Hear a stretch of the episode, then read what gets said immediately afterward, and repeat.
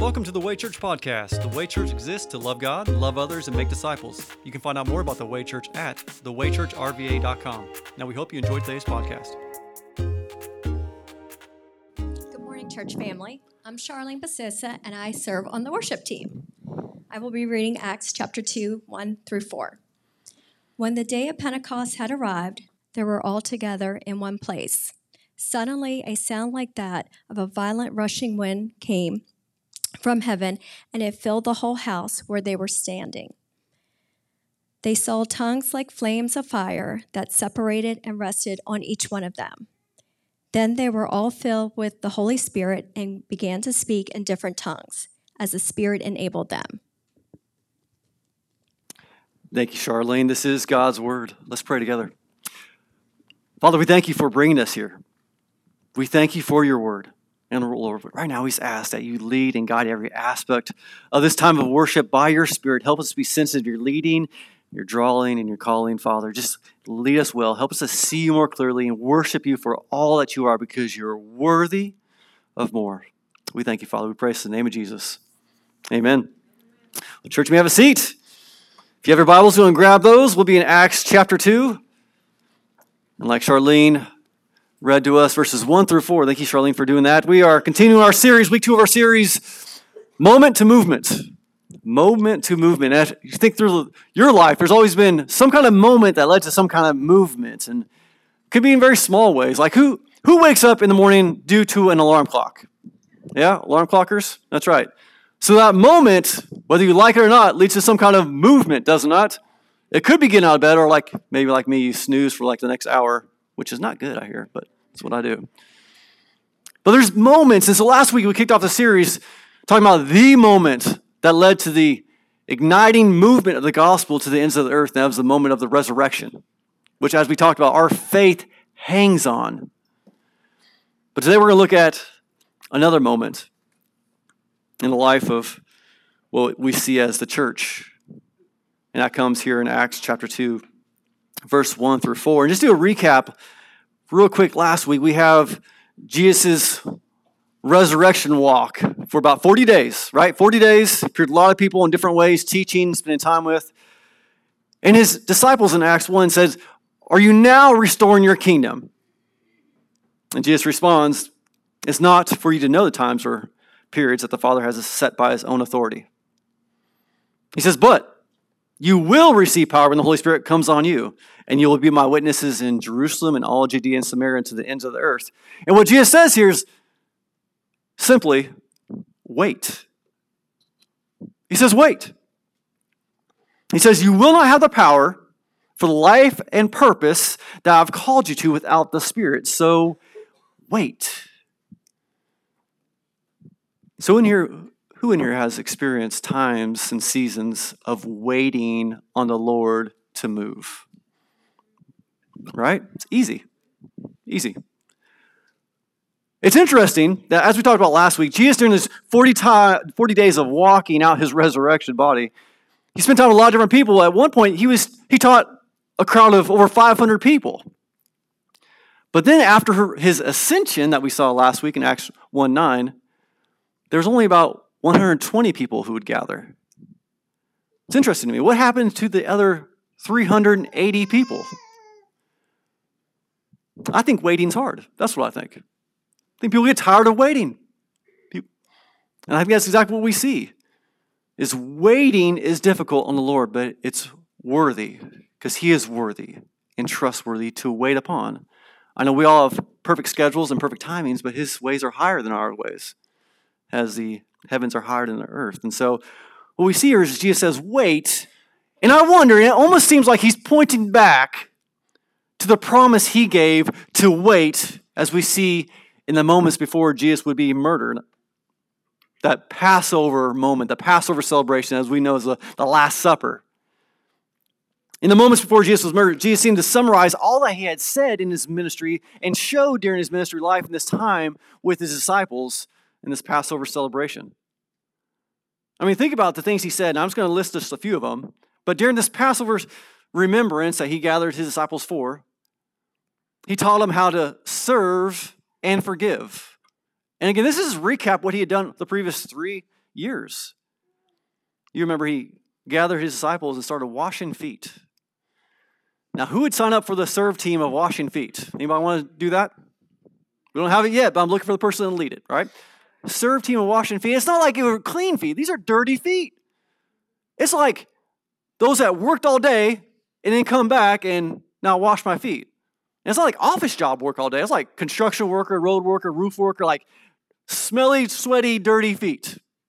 Now wash them, right? And yet that's exactly what Jesus does. He starts washing their feet during this celebration, this supper of remembrance. And in John 13, Jesus says, For I've given you an example. You also should do just as I have done for you. At this point, he's talking way more than washing feet. He set an example what it is to follow him. That's what it means to follow after me. It's to do what I do and do what I say. And what's crazy is that he shows what service looks like, but in this moment, he also shows what forgiveness looks like. Because think about all the feet that he washed in this time, the, his disciples' feet. He even washed Judas's feet knowing that this same Judas was going to be betraying him in just moments. Think about that. And I just wonder when did his disciples connect those dots? I mean, I know they were, this is what gives me encouragement. As you looked at the disciples, they weren't real quick on the pickup, right? Neither am I, so I like that. But man, can you imagine when they finally connected those dots? Like, wait a minute, he knew that Jesus was doing it and he washed his feet? What a picture of servanthood and forgiveness before he even needed it. He taught him during this, this time together as a prep, preparation before he would depart on how to, what love looked like.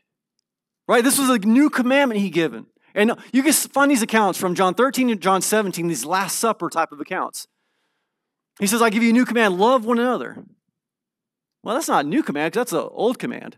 The newness of it is that what Jesus, what he's going to show what loving one another looks like. He says, just as I've loved you, you are also to love one another. Think about that. Think about what Jesus did for you and for me. Romans 5 8 says, In that while we were still sinners, God demonstrated his love. Christ dying for us. That's what love looks like. You don't deserve it, ask for it, but extends it anyway. He says in this same statement, by this, by this kind of love, everyone will know that you're my disciples. I wonder if we're demonstrating this kind of love for one another, this sacrificial, other focused love. Because by this revolutionary, countercultural love, others will know you are different than others around us. And he also teaches during this time the power source, the source that supplies. That's all that's required for the abundant life that Jesus talks about this life of meaningful purpose and kingdom mindedness. Jesus says in John 15, Remain in me and I in you. Just as the branch is unable to produce fruit by itself unless it remains on the branch. Neither can you unless you remain in me. I am the vine, you are the branches. The one who remains in me and I in him produces much fruit. And he says this because you can do nothing without me. He says, remain in me, which is interesting because Jesus says, I'm going to be leaving. How are we going to remain in you, with you, abide with you, and you're leaving?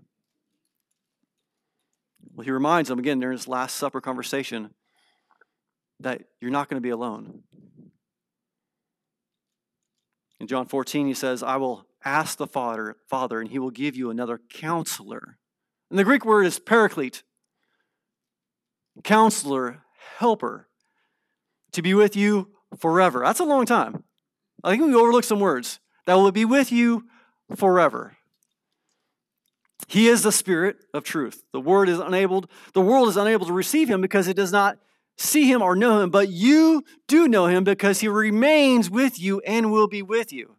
So the Spirit that's going to be sent, this paraclete, this helper, will be with you forever. And listen, this is one of my favorite seasons of the year. Not fall, I mean, that's cool too, but football season, right? I, I'm just make clear about football season is amazing. Football season, and the college football was great last, last, last night.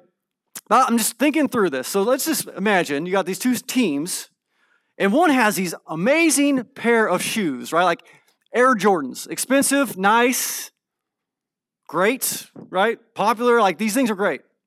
And another team has what? Say cleats, football cleats. And they play each other. What team is going to do better, all things considered, right? People have a little more traction because those shoes weren't made for grass. Their shoes were made for basketball courts. Well, those cleats were made for grass and traction. And if you ever played against someone that had cleats and you did not, you would know this pretty quickly. Uh, you cannot keep up. Like, how is this guy that's so slow beat me? Anyway, as I was thinking about this, what do you think this hypothetical game would look like as the one team in Air Jordans was playing with the one team that had cleats? At the end of the game, after the obvious beatdown, what do you think the Air Jordan teams would have said? Man, I wish I had a cleats. Oh, that's right. You're welcome. Paraclete, the helper. Wish we had some help. That's exactly right. We need the help for life and purpose to follow Jesus. We need the paraclete that Jesus would send, the helper. Now, I'm convinced my Missouri football team last night would not have won. And the only reason it did because my kicker, my kicker, like I own the team, made a 61 yard field goal, but he would not have made that field goal unless he had a pair of cleats on because he would have slipped and fell down. We need the help. We need the helper. In other words, Jesus is saying, faithfully follow me, and I will fill you with my presence and power. And God fully knows that we cannot do what He demands or execute what He expects without His power that provides what it, strength that we need to follow Him. So Jesus has a few promises here. He says, I'll promise to send my Spirit. Then He says in Acts 1, wait, remember, I promised to send my Spirit. And in Acts 2, we finally see, remember the promise? Here it is. Which finally we can start the sermon Verse 1. It's a long introduction. When the day of Pentecost arrived, Uh, this is why we have a hard time getting out here before lunch, because I have to stop every part of the way. Pentecost. I'm just convinced, like, we know a lot about Pentecost, but a lot of what we know about Pentecost is that's when the church was birthed. That's what most of us know about Pentecost, because that's the church age we live in. And praise God, that's true and not true at the same time, because that's not what they were gathering to do. There was about three celebrations. There's three celebrations within about a 50 day time frame with this, this uh, Pentecost celebration concluding the three. I want to run through these quickly. This is not an exhaustive teaching on the feasts of celebrations that was offered, but I think it's helpful context. And so this Pentecost was also known as the Feast of Weeks. And they were remembering when God gave the law to Moses on Mount Sinai. So the response during the celebration is that they would bring an offering from their entire harvest as a huge, lavish celebration of God's faithfulness and provision. And this gathering would happen in Jerusalem, and it was known to bring hundreds of thousands of people to travel from regions all over the place to celebrate back here. And the timeline for this celebration was 50 days after the Feast of First Fruits. So we're going to work backward just for a minute. So Pentecost, also know about the Feast of Weeks. I'm going somewhere with this. Hang in there with me. Back it up 50 days, the Feast of First Fruits. And here they're remembering how God provided a place to live and to grow crops for food after God would deliver them from the hand of the Egyptian captivity in Pharaoh through Moses. They're remembering God's faithfulness in providing after they had left and so the response during this celebration was offering the first of the barley harvest, which was the first harvest that would come up before the rest of the harvest. And so, in a very real way, they were offering thanksgiving to God's providing and also looking forward to God faithfully, faithfully providing the rest of the harvest. So, they provide an offering as a first fruits. And this was celebrated about two days after Passover. All right? So, you got 50 days, back it up. Now we're about two days which brings us to the first of these three celebrations that's the Passover celebration. And the Passover celebration is still rich, and we still remember this in a specific way. But it's remembering God's attentiveness to his people's cries. They were in Egyptian captivity, under the mighty hand of Pharaoh, and they were crying out for God to move. And finally, God did. And he sent a guy named Moses. But it wasn't Moses' power, it was God providing his power through these things that we saw as plagues, significant plagues of God's power on display. And God showed his power over the most powerful person and people, Pharaoh in Egypt, showing them they were powerless against his power. But how you do that through the 10th plague is that he would send this final plague, the death of the firstborn, over all the region. And the only way anyone could be saved from what Exodus 12 calls the destroyer coming through is if they followed exactly what God said sacrifice an unblemished lamb. Take the blood from that lamb and smear it on the doorpost. And when the destroyer comes through, he will pass over the houses that have this blood. And it's noteworthy that there was no magic blood. It was obedience to God out of faith that he would do what he said he would do. They didn't understand it, but somehow, some way, they knew if they did this because they believed that God would do what he said he would do, that it would happen just like that, and it did. God passed over the houses with the blood. And then the rest of it did not, and God's wrath was poured out. And so during this remembrance, they execute what we see in Exodus 12 8. They come together for a meal. They eat meat that's roasted over fire, along with unleavened bread and bitter herbs. And one of the reasons was because God said, Do this because you're going to leave quick. So get ready. Because when this goes down, you're going to be on the run. This is a Josh paraphrase of Exodus 12. Read yourself, it's much better. So, why don't we celebrate these anymore? Because this is really the point I want to drive home. Why don't we celebrate Passover, the Feast of First Fruits, and the Feast of Weeks, also known as Pentecost? Well, those who like Sunday school answers, my Sunday school people, the answer is Jesus. Can't go wrong, just Jesus. If I don't know, Jesus. Jesus is the reason why we don't celebrate these festivals, feasts, in the same way. These were created and intended to be the perfect promise that would ultimately fulfill in a what they pictured. There are moments that were a reminder of God's goodness and God's grace for his people, for providing for his people. Foreshadowing a fuller display of the amazing grace of God in Jesus specifically. Now, think about this real quick. The Passover we now see Jesus, this fuller picture. Jesus was the unblemished lamb sacrifice, satisfying God's wrath and passing over sins and the sinner by faith alone. So now we celebrate Jesus as the fulfillment of what the Passover pictured. The Feast of First, first Fruits is Jesus. Jesus is the resurrection, conquering sin and death as the first fruit. I'm just going to read 1 Corinthians 15. I invite you to read that because it's touching on exactly of Jesus being the first fruits. 1 Corinthians 15, verse 20 through 23 says this. He says, But as it is, Christ has been raised from the dead, the first fruits of those who have fallen asleep. For since death came through one man, is speaking of Adam and sin, the re- resurrection of dead also comes through one man, that is Jesus. For just as, as in Adam all die, so also in Christ all will be made alive, but each in his own order. Christ, the first fruits, after, afterward, at his coming, those who belong to Christ. Then comes the end, when he hands over the kingdom to the God the Father and abolishes all rule and authority and power. And so what we see here is Jesus fulfills the feast of the first fruits because he is the first fruit living from the dead. Because Jesus' resurrection, all will be bodily resurrected because he himself conquered sin and death, becoming the first fruits of what was to come. And so finally, Pentecost, the Feast of Weeks, Jesus too fulfilled this. Remember we talked about a couple times, including last week. Fulfilled mean filled full, the fuller picture. And we talked about how the Feast of Weeks or Pentecost, they recognized Moses bringing the law from God at Mount Sinai. But Jesus says in Matthew 5, don't think I came to abolish the law or the prophets. I did not come to abolish, but to fulfill.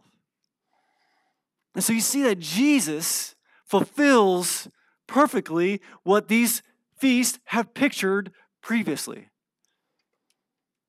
by God's intention. So, all that to say, gives you context of what they were celebrating here and, and just the power of God moving in these ways of remembering. But notice in verse 1 it says they were all together in one place. So it's Pentecost, they all gathered together in one place. And what we see here is gathering together is a priority of followers of Jesus. Why? Primarily, Jesus taught this. You can tell culturally they gathered together, unlike culturally now, we don't like gathering together. They prioritized gathering together, but more importantly, Jesus taught his disciples to be together, to do life together, do ministry together, to do life and ministry together. And so, what do the disciples do? They continue to do life together because Jesus says, Follow me, but meaning to do what I do and do what I say. And so they continue to do what he did and do what he says. And that means gathering together. They prioritize gathering together. This was a regular rhythm of their life, is gathering together. And this is the biblical precedent of what should be regular rhythms of our life, is gathering together. And we'll get into that more as we go through this moment to movement series. But it has to beg the question of as they gathered, what did they do? What did they do together? And we don't know all of it. We can gather some things from Scripture, but I know one thing they definitely did. They prioritized prayer together.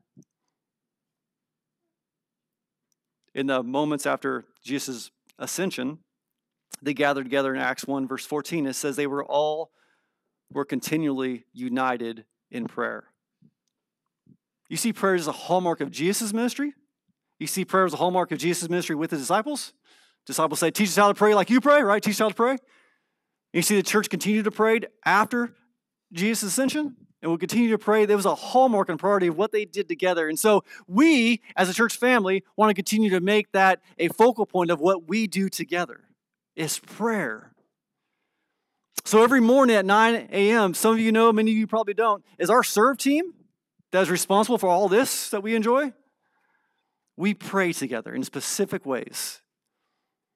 We gather for prayer. Because prayer is important. Our small groups throughout the week gather for prayer. Prayer is a priority because it matters to God. And Jesus taught it, we follow it. But what we see here and what we see throughout Scripture is that powerful movements of God occur when the people of God prioritize prayer together. Which leads us to verse 2. It says, suddenly. You know why it says suddenly? Because it was sudden, right? They did not expect it. It's interesting. Like we we know God can do these things also when it happens, like blown away. Suddenly, in God's perfect timing, they were going through regular rhythms of life, and God intervenes in miraculous ways. Suddenly, a sound like a violent rushing wind came from heaven and filled the whole house where they were staying. And they saw tongues like flames of fire that separated and rested, rested on each of them. Then they were all filled with the Holy Spirit and began to speak in different tongues as the Spirit enabled them. And notice it says like, he's trying to explain like what happened and what it looked like. But notice it also said all of them that were gathered together were filled. Not just the super apostles. Not just the servants that were extra servant oriented, right? Not just those that go to church every Sunday. This gathering, it filled them all. And it was a sudden movement of God as they were just gathering together, prioritizing togetherness. And we just want to touch on a couple things with regarding the Spirit. First and foremost, the Spirit is the one who God sends to save, and it works in our beliefs, and we're going to get with this and how we respond to what He's leading to. But I want to point out three different things that involve us personally in our life as following Jesus and what the Spirit does. So, number one, the Spirit seals. Spirit seals. And this is what we see in Ephesians 1, verse 13 and 14. It says, In him you also were sealed with the promised Holy Spirit. When you heard the word of truth, the gospel of your salvation, and when you believed. The Holy Spirit is a down payment of our inheritance until the redemption of the possession to the praise of His glory. And so, what it means is when you heard the gospel and believed it, you were sealed by the Holy Spirit. That sealed means secured for the day of redemption as a down payment, meaning you are His and won't be recognized until He returns fully and fully, finally. the Bible says you are being saved. Doesn't mean that you weren't saved from your sins. It means it will be finalized when you're in the presence of the Lord Himself. But the point is, it's done. It's final. You're secured. And so this is hugely important because we go through this life and we struggle and we misstep and we trip and we do these things. We're like, oh, why I do that? I'm such an idiot. These things happen. Or is that just me? Maybe it's just me. You guys are killing it. Listen, the, the promise is, and the truth is, when you misstep, if you're following Jesus, you believed, you're secure in Him. You didn't earn your way into a right relationship with God, and you can't lose it. And man, I, it's so funny I hear the people that don't believe with this doctrine. Because they say, well, listen, if you just do whatever you want, well, then how is that Christianity? You can just go do this and do this, start going down the list of sins. And the point is, listen, if you have the Holy Spirit, you won't want to be doing those things. So if you're doing all those things and being fine with it, I would doubt you have the Holy Spirit's presence in you. Not for me to judge, just look at the fruit. But notice that simultaneously, when you hear and believe, God sends His Holy Spirit, saves with His Holy Spirit, and seals you with His Holy Spirit. And this is a promise we have. And so you see this picture in Acts 2, where the Holy Spirit fills the room and fills these people, and it's this amazing experience. And the temptation is when you come to Jesus and you didn't have this amazing experience with tongues of fire coming on your head and wind like a tornado rushing through, I wonder if I'm saved. You ever been there? Like wondering, man, did, it take? Right? Jesus, I believe in you. I believe you died for my sins.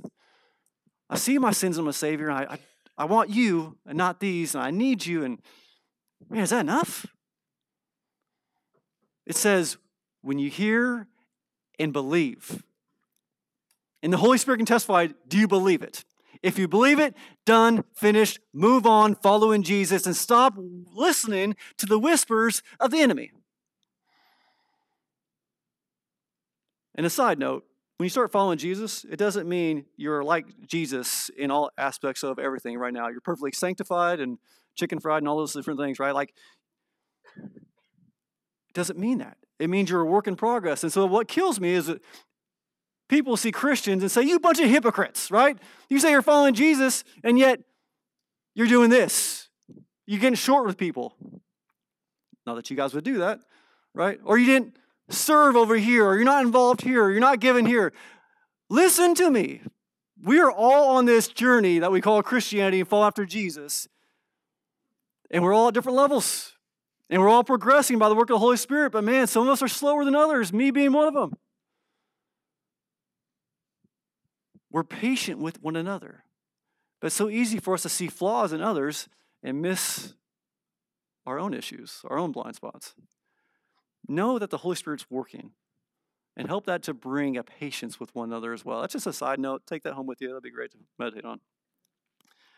So the Holy Spirit seals, Holy Spirit fills. And this is interesting because in Ephesus, they had this other God, and the, the thought was if you get drunk on wine, then you can experience and hear from these other gods in a great way. And the Apostle Paul in Ephesians 5 says, nah, no. He says, don't get drunk with wine, which leads to reckless living. I want to note that down, by the way. That's, that's still true. He says, but replace that. Not that. He said, don't get drunk with wine, but be filled with the Spirit. Be filled with the Spirit. And it's crazy in Ephesians 5, he goes on this list of what the Spirit kind of does in and through people. Speak to one another with psalms, hymns, spiritual songs, singing, make a melody in your heart. But he says this giving thanks always for everything to God the Father in the name of the Lord Jesus Christ. Think of that.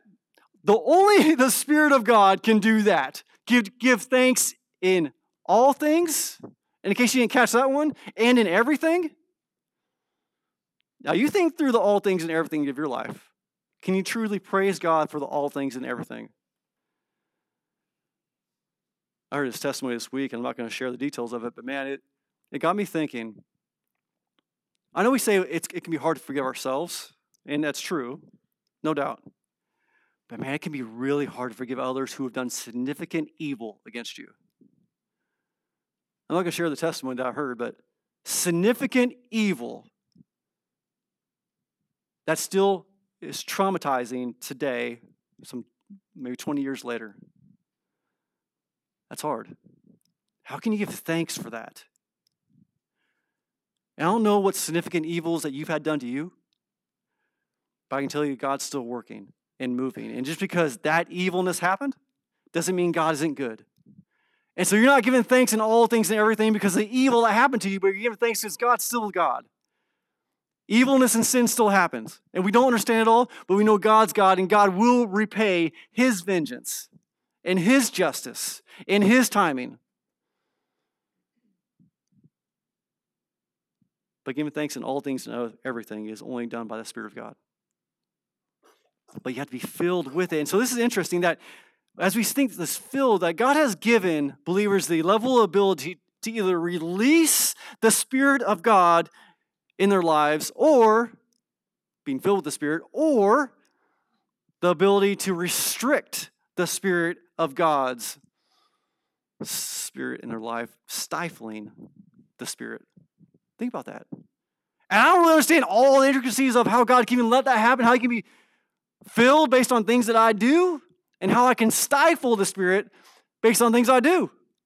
But that's what First Thessalonians 5.19 says. Don't stifle the Spirit. And when it, we see the Spirit, we see it, Spirit's likened to like a fire. Have I ever tried to create and make a fire? I'm a bit of a pyro. I like fires. It's kind of cool. But, you know, even when you have a fire kind of, it's going all right, I'm always looking for more accelerants. Get that fire really stoked. Where's the gas, right? Just start dumping. Don't do that. Don't do that. The accelerants, what accelerants that you put in a fire make it stoke? And so think about your own life. What stokes the Spirit's fire feeling in your own life in an accelerated way? I mean, we know these things. One of them is gathering together on Sunday mornings. And I pray to God every time we come here, we leave saying, truly the Lord was in this place. Just accelerate spiritual filling, Reading your Bibles, it's God's words, living in effect, a sharper than a double edged sword. Praying to God, actually seeing Him move and work through our prayers, it's amazing. These things are spiritual accelerants, filling with the Spirit. But what about those spiritual extinguishments? So I go back to many of you know I was an Air Force firefighter for many years, and jet fuel burns really, really hot. And so the extinguishing agent we have to use for jet fuel isn't water because it's going to push the fire around. That ain't going to do any good. So you put foam over it. And what foam does, it smothers it until the fires no longer exist. The fuel's still there, but it smothers it, stifles it. So I wonder what faith foaming agents are we putting on our own lives? I mean, we're talking like we don't, I don't hear from God and I'm not experiencing God in these ways yet. I'm watching this garbage, I'm listening to this garbage, I'm spending time around this garbage, and I'm just not seeing the God move. No kidding. Like, think about the things you're filling ourselves with. And you're not hearing from God because you don't spend time with God. It doesn't mean you don't have the Spirit in you, most likely. But it does mean you're stifling it. How are you accelerating, put accelerants on your spiritual growth, or are you extinguishing it? I think about gasoline. Man, I drive a, a diesel truck, right? And so, what would happen if I go to get fuel, get fueled up my diesel truck, and I put gasoline in it? Well, in case you don't know, it'd be bad. It'd be bad. It'd run like garbage, if at all, and it would damage it forever. Because I got the wrong fuel in it. Like, what are we fueling our faith with? Are we filling ourselves? Are we depleting ourselves? And God gives us a level of ability to do that. Finally, since we're talking about fuel, number three, the Holy Spirit fuels. It fuels us fuels us to a life of thriving, not merely surviving. I know that's what it feels like sometimes, but it fuel, fuels us, a life of purpose on purpose. Jesus called the abundant life. And think about this. This comes primarily, starts with loving God. Greatest commandment. If you love God, it starts there. You start living for purpose, on purpose, know that you're designed and created for purpose and on purpose by a God who desires a relationship with you and has done everything for you to know him and be known by him. So it starts there. Everything that we talk about, all these sins to avoid or things to do, don't amount to anything unless you start with the motives. Loving God. It all starts there. Like we just talked about forgiveness and serving and washing feet. Like, who's going to wash feet unless I love the Lord? And still, it might not be enough. Let's just be honest.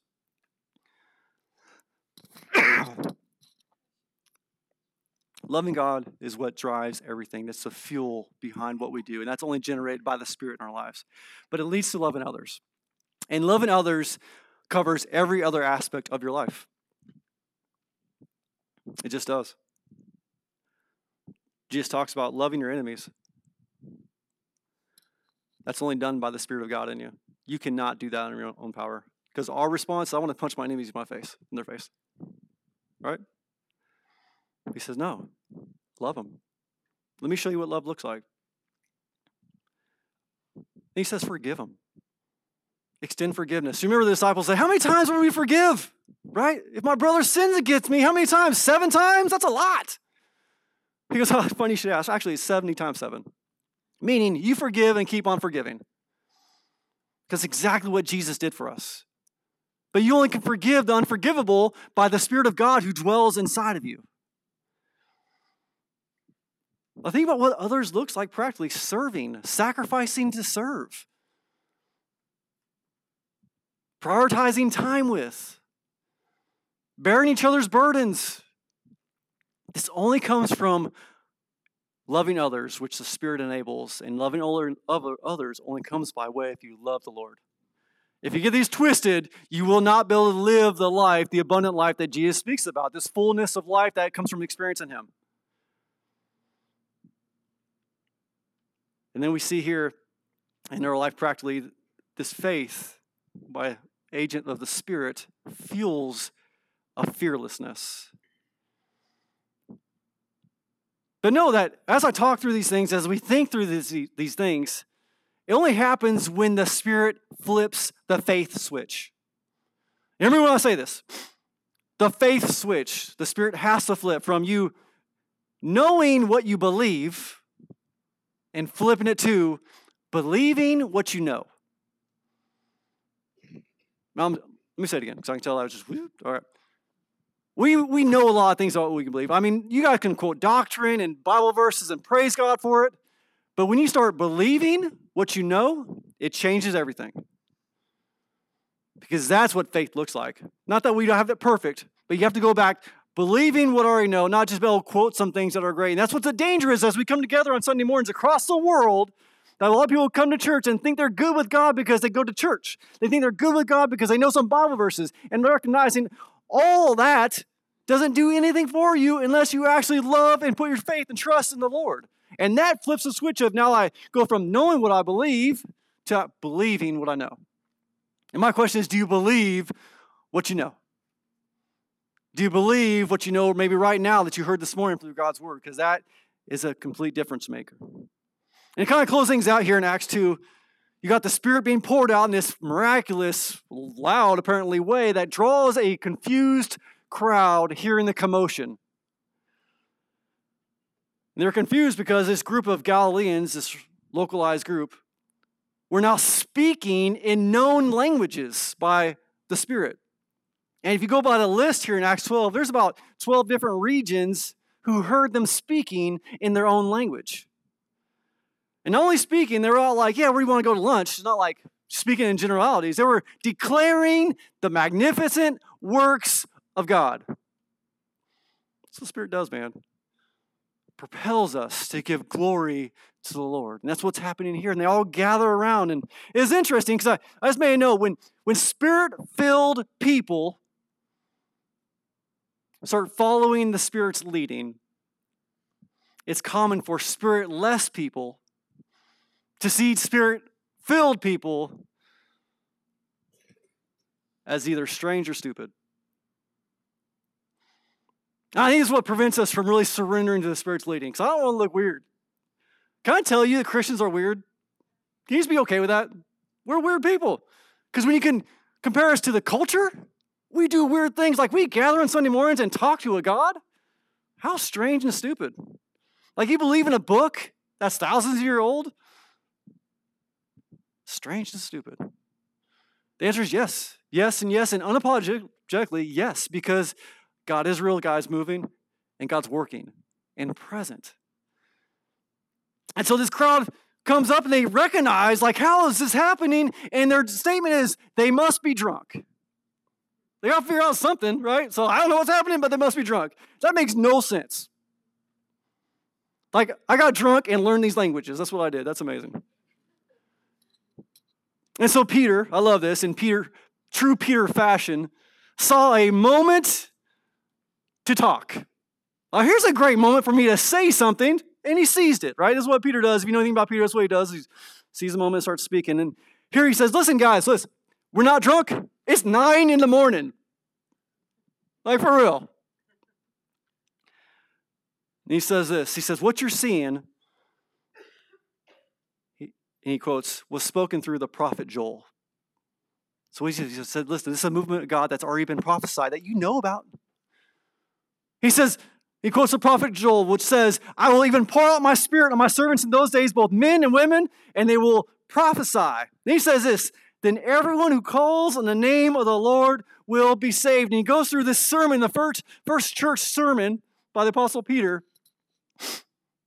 And he says this to cap things off. He starts talking about Jesus and Jesus and Jesus. And he says this Therefore, let all the house of Israel know. He's talking before thousands of people. Let all house, house of Israel know with certainty that God made this Jesus, whom you crucified, take that, both Lord and Messiah. Now, get this. This is the same apostle that as Jesus was being betrayed, denied him three times. This is the same apostle after Jesus was killed in the days before his resurrection, was hiding with the disciples out of fears of the Jews. And all of a sudden, this apostle stands in front of thousands, potentially, and says, You killed the Messiah. Deal with it. What does that in someone? The Spirit of God. The Spirit of the living God creates that boldness in us, a fearlessness. He didn't care. He saw the resurrected Jesus, now filled with the Holy Spirit. Let's do this. And I just wonder what our community would look like if this church, just filled with the Holy Spirit, went out there and said, Jesus. Like, Jesus is the way. No, Jesus. He's the hope. He's the future. He's the way, the truth, and the life. Jesus. He's changed my life. He can change your life. Do you want to hear more about Jesus? And in Acts 2, it says, they, being the crowd, when they heard this, says they were pierced to the hearts. It's called conviction. Conviction. Conviction pierces to our hearts. Conviction turns us from our sin to our Savior, not condemnation. See, what condemnation brings, one that's from the enemy, and that drifts us and sends us from our Savior, saying, You could never be good enough. He would never accept you because of what you've done. Remember that thing you did even this morning in the parking lot and you're going to go into church? Are you kidding me? That's condemnation. It's not conviction. Conviction brings us to the Savior. It says, pierce to the hearts. And they said to Peter and the rest of the apostles, and this is where we all have to get to at some point Brothers, what must we do to be saved? Saved from what? This is a very churchy word. It's biblical, but I think it gets lost in translation. Saved from what? This is what it means, means to be saved. It means we're all created in God's image with the intention to have a relationship with God, yet each of us has sinned, meaning it separates us from God because of our sinfulness, because He's righteous and we are not. And we stand under God's judgment because He's just. He ha- cannot let go sin go unpunished, that unjust, because he'd be not just. And so, what's he do? He provides his grace through Christ Jesus, who lived the perfect life that you and I cannot live. I can't even keep a perfect week, and yet Jesus lived a perfect life because I can't. To die the death that I deserved and you deserved, raised on the third day, conquering sin and death, and now sits at the right hand of God and that everyone, he said, everyone who believes in him will not perish but have eternal life, meaning will be saved from God's wrath and made righteous because of Jesus' righteousness. traded righteousness. He traded, I traded my unrighteousness for his righteousness by his grace, by the path that he paved. And so that everyone who believes has the relationship restored with the God of all creation that you're meant to have in the first place with Christ Jesus by faith alone. And that comes from a simple prayer. I mean, you recognizing in your own heart, I see I've sinned and fall short. I know there's a God, I need that relationship. I see that Jesus paid for it. I don't understand all of it, all the complexities, but I know somehow, some way on the cross, He paid for my sin. That if I just believe, and I do, that I have eternal life with Him, and that life starts at the moment I believe and lasts forever because I'm sealed with the Holy Spirit, then that's the prayer you pray. And if you can't remember all that, I'm a sinner in need of a Savior. Jesus, thank you. Right? I mean, it's so simple. It's not like, let me get these things cleaned up first and I'm dealing with this sin issue over here. Let me get that straightened up because God, you come with all your garbage. This amazing God's grace is almost sounds like heresy. Like, come with your pornography, come with your drinking, come with your drunkenness, come with your adultery, come with it all. And let Jesus change you. Let Jesus change you because the Spirit of God is the only one that changes your desires. You cannot. All that to say. They said, Brothers, what must we do to be saved? This is Peter's response, and I want to hear this, I want you to hear this as well. He said, Repent means turn from your sin and be baptized, each of you, in the name of Jesus Christ, for the forgiveness of your sins Notice he didn't say, go clean yourself up first, stop doing what you're doing. He says, repent and be baptized for the forgiveness of your sins. And you will receive the gift of the Holy Spirit. Notice it's a gift. They didn't do anything to earn it. They're still guilty of murdering the Messiah. That's what Peter's saying. But you receive the gift of the Holy Spirit. For the promise is for you and for your children. And all who are far off, praise Jesus, that's us as well. As many as the Lord will call. And I love this. Like a good pastor, it says, with many other words, he testified strongly, urged them, saying, Be saved from this corrupt generation. Man, if those words don't resonate today, this corrupt generation, stop following the ways of the world. They change like shifting sand and be saved from it and be saved to Jesus. He's the only rock of our salvation. And then it says this So those who accepted his message, means some didn't. Means some like, no, this is stupid. Maybe I'll hear more another time. But those who accepted his message says we're baptized. And about and that day, about 3,000 people were added to them. It's a movement of God. I'm just wondering do we believe that God still moves in similar ways today? Do you really believe as you go out this week, if you're looking for the Spirit's leading and actually telling people about Jesus and the hope that's found in Him, do you believe someone might actually believe it? I think we don't. I don't think we really believe what we know. I think we know what we believe. I don't know if we believe what we know. Once you start believing that, it changes everything. Once you start seeing that as I go, Jesus is preparing the people all around us where we work, live, and play to experience the hope of salvation, actually come and put his faith in them. But it only comes through someone telling someone. God will not save someone unless they hear and believe. Man, I hope we feel the gravity of that. I'm praying the Spirit just burdens our heart because start thinking about the people around you your, your family, your friends, your neighbors, your coworkers, schoolmates. Start thinking about the people around you. And I'm praying that God starts opening our eyes to see the helpless, the hurting, the hopeless who are looking for something more but have no idea where to find it. So they find it in satisfaction, all these other perishing things. They don't know where identity is. They don't know that there's a God who loves them desperately and has sacrificed himself for them so that they can come and know him and his goodness and grace and live the abundant life that it is to know Jesus and be filled with his spirit.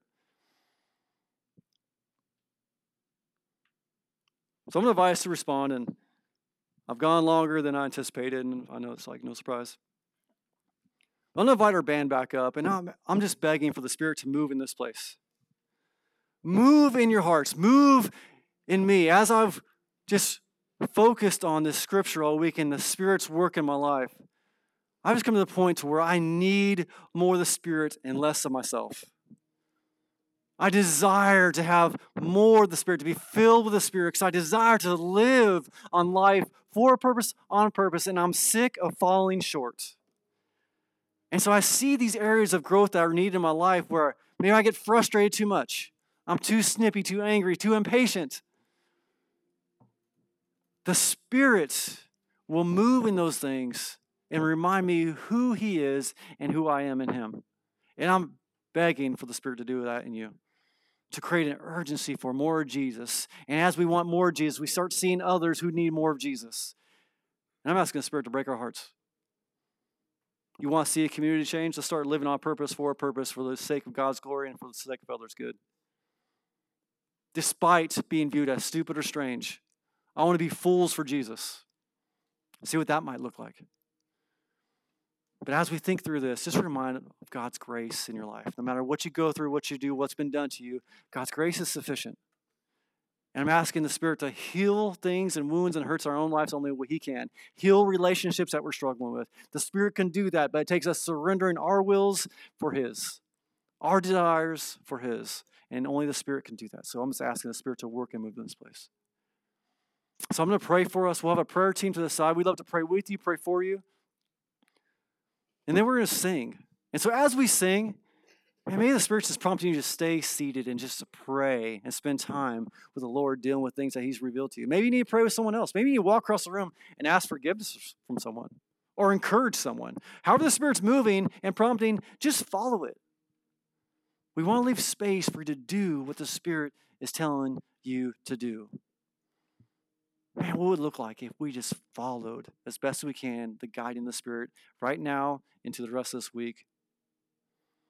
That's what I'm asking for. Let's pray together.